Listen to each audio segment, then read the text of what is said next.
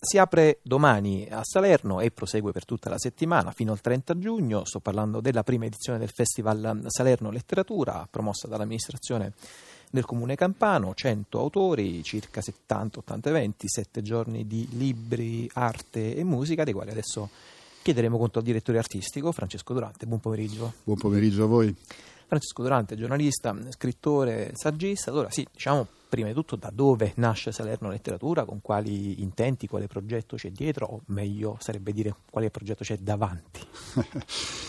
Beh, Salerno Letteratura nasce da un'idea che ci frullava in testa a Ines Mainieri, che è la direttrice organizzativa, ed io che sono il direttore artistico, eh, perché Salerno è una città molto vivibile, con una dimensione molto adatta a questo tipo di manifestazioni, una dimensione che un festival può invadere completamente. Infatti noi eh, teniamo la nostra iniziativa in qualcosa come oltre una ventina di spazi nella città, quindi tutto il centro storico, il mare, eh, il porto turistico e altre situazioni in, una, in, una, realtà che in Italia pochi conoscono, in realtà Salerno non è una città particolarmente nota in Italia, eppure è una città molto accogliente, molto vivibile, dove è bello passeggiare, dove è pieno di bar, di una simpatica vita giovanile notturna, c'è una bella università. Insomma, ci sono tutte le precondizioni per poter fare un festival che richiede di potersi muovere rapidamente, nel giro di pochissimi minuti raggiungere un posto dal posto in cui ci si trova e, e appunto muoversi all'interno di un festival. Senta Durante, sì, la domanda velenosa sui festival letterari la faccio tra qualche minuto. No, volevo continuare invece, mm, di là di scherzi, a raccontare un po' il programma che è veramente molto ricco e riassumerlo diventa un'impresa improbe anche no, un po' folle. Però chiederei di pescare qualcosa, insomma, dalla, da quello che insomma, sembra più interessante. Per il resto rimandiamo al sito salernoletteratura.com. .it. Ah, Beh, dunque, intanto c'è da dire una cosa. Noi eh, utilizzeremo tutto, tutta la giornata per le nostre cose, mattino, pomeriggio, sera e anche notte, perché abbiamo diverse cose che cominciano a mezzanotte. Tra le altre cose avremo giovedì sera un, un rave dei poeti su una spiaggia tra Salerno e Ponte Cagnano e speriamo così in qualche modo di bissare, sia pure in piccolo Castelporziano, insomma. Eh, questo significa che eh, intendiamo appunto io l'altro giorno ho postato su Facebook una cosa un po' divertente in cui dicevo Salerno, the city that never sleeps, no? come New York appunto. Anche la notte vogliamo essere presenti, vogliamo divertirci, poi in questi giorni di grande calura estiva forse la notte è la scelta migliore. Il programma è veramente molto vasto ed è molto eterogeneo, trattandosi di una prima edizione non abbiamo pensato a una cosa tematica, ma abbiamo avuto in testa l'idea di fare una festa con tanti autori, tanti generi diversi, senza occuparci troppo dei vari livelli della letteratura, che ne so, più o meno colta, più o meno popolare. E avremo anche ospiti internazionali come Petros Marcaris, che qui viene a presentare il nuovo romanzo Resa dei Conti, ma anche il suo saggio Tempi Bui. E sia il romanzo sia il saggio parlano della Grecia e della crisi finanziaria di oggi, quindi un tema che ci tocca da molto vicino. Abbiamo i due giorni, venerdì e sabato, del premio Salerno Libro d'Europa, che è un premio internazionale di narrativa per scrittori under 40.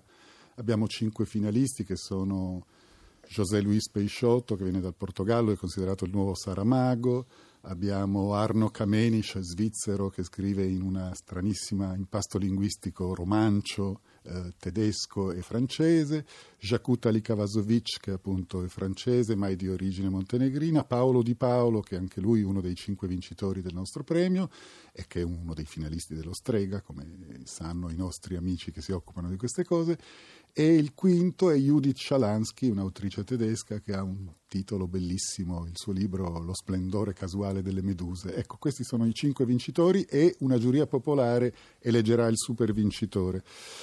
Abbiamo poi tanti nomi conosciuti, da Eva Cantarella a Benedetta Craveri, a Giulio Giorello, a Giuseppe Galasso che lunedì sera terrà la prolusione inaugurale, i libri della mia vita del festival. Abbiamo tanti giovani eh, scrittori, ecco direi che la giovinezza dei nostri autori è un po' il marchio del festival, ci interessa mh, mm, cogliere subito quello che si agita. E poi abbiamo musica, arte, abbiamo gastronomia, abbiamo tante cose che si sposano bene con la letteratura. Cioè appunto questo elemento, questo tema della giovinezza mi sembra che si allarghi anche non soltanto agli scrittori invitati ma anche ai ragazzi coinvolti, molti sono studenti universitari che un po' fanno anche da, dire, da sostegno Uh, così, credo volontaristico immagino, c'è anche una giuria uh, di giovani uh, studenti universitari, dottorandi che per esempio votano per, esempio, per il Salerno Libro d'Europa, sì. quindi c'è anche questo elemento appunto di, di coinvolgimento così, degli under 18 immagino. Devo dire che è stata una cosa molto bella l'entusiasmo con mm. cui la città ha voluto partecipare a questa cosa. La giuria non è soltanto di giovani e giovanissimi ma anche di persone diciamo più posate che sono fedeli eh, clienti delle librerie di Salerno e li abbiamo scelti e loro caso pressoché unico nei premi letterari italiani, sono andati a comprarsi personalmente tutti e cinque i libri finalisti. Ah, quindi hanno fatto un investimento anche. quindi abbiamo fatto qualcosa che credo piaccia agli, agli editori. editori certo. e, e, voteranno appunto facendo una scelta molto ponderata e anche in qualche modo interessata. Ci ho messo del mio, quindi ho diritto di scegliere veramente cosa mi piace e cosa no. E abbiamo poi tutti questi volontari, c'è un liceo, il liceo De Santis, che ci ha mh, fornito 50 eh, ragazzi fra i 16 e i 17 anni che saranno eh, sguinzagliati nella città, accompagneranno gli autori, parteciperanno alle varie iniziative, poi abbiamo i dottorandi dell'università, l'Università di Salerno ci ha dato il suo patrocinio e devo dire il Dipartimento di Studi Umanistici lavora a strettissimo contatto con noi. I professori di Salerno faranno molte presentazioni, c'è una, ecco, c'è una sinergia una capacità di mettere in rete le molte risorse locali di una città come Salerno per far funzionare questo festival come espressione proprio della vita culturale di Salerno.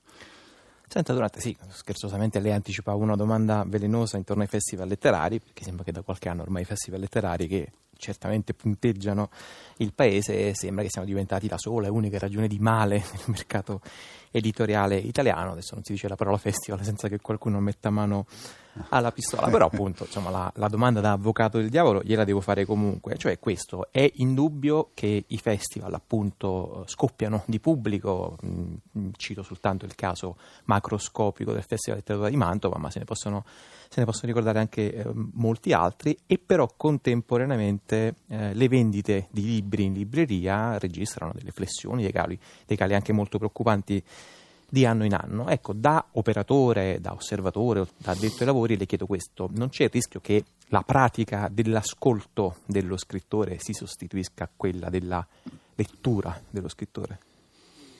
Ma può darsi che questo rischio ci sia, ma insomma, io credo che nei giorni del festival, adesso per esempio nei giorni che precedono il festival, le librerie hanno avuto un'impennata, se non altro per la giuria che si è rivolta alle librerie per comprare i libri.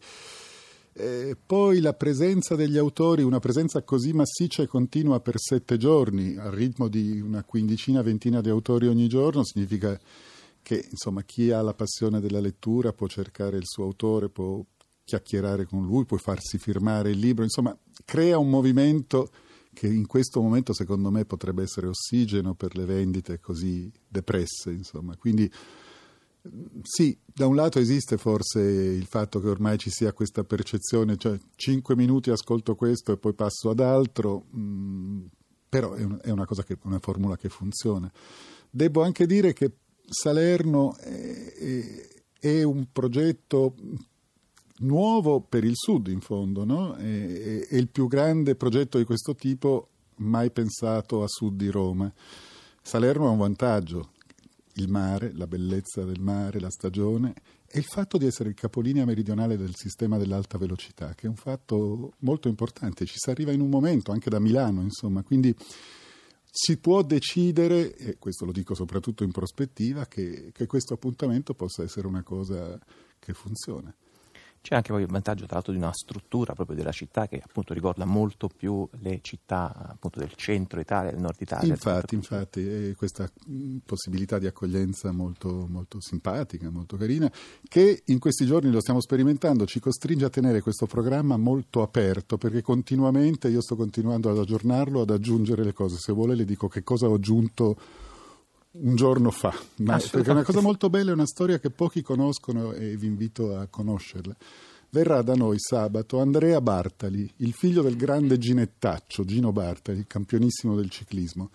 perché è uscito un libro che noi presentiamo di Hailey e Andres McConnell, che sono due giornalisti canadesi, che si chiama La strada del coraggio, edito da 66 and Second, in cui si racconta un, un, un capitolo poco noto, quasi sconosciuto della vita di Gino Bartali, che negli anni più bui del fascismo dopo l'emanazione delle leggi razziali, era già un campione, un eroe nazionale, diciamo così, e ogni giorno sulle strade della Toscana e altrove lui si faceva quei, quella sgroppatina di 120 km al giorno, tanto per allenamento, e nessuno evidentemente si, sogni, si sarebbe mai sognato di fermarlo.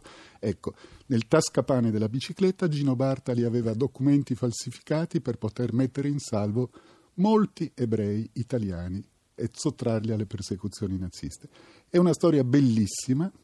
Lui praticamente faceva la staffetta eh, essendo al di sopra di qualunque sospetto e questa storia ci sarà che, che, Gino non voleva raccontare perché quando era in vita non l'ha mai raccontata pubblicamente perché era molto riservato, se ne vergognava, insomma non voleva parlare del passato e il figlio ci racconterà questa storia un Bartali Schindler presente a Salerno eh. Letteratura che comincia domani e prosegue fino al 30 giugno. Appunto, il programma molto vasto lo trovate sul sito salernoletteratura.it. Francesco Durante, direttore artistico, grazie. Grazie a voi e, e venite tutti a Salerno, vi raccomando.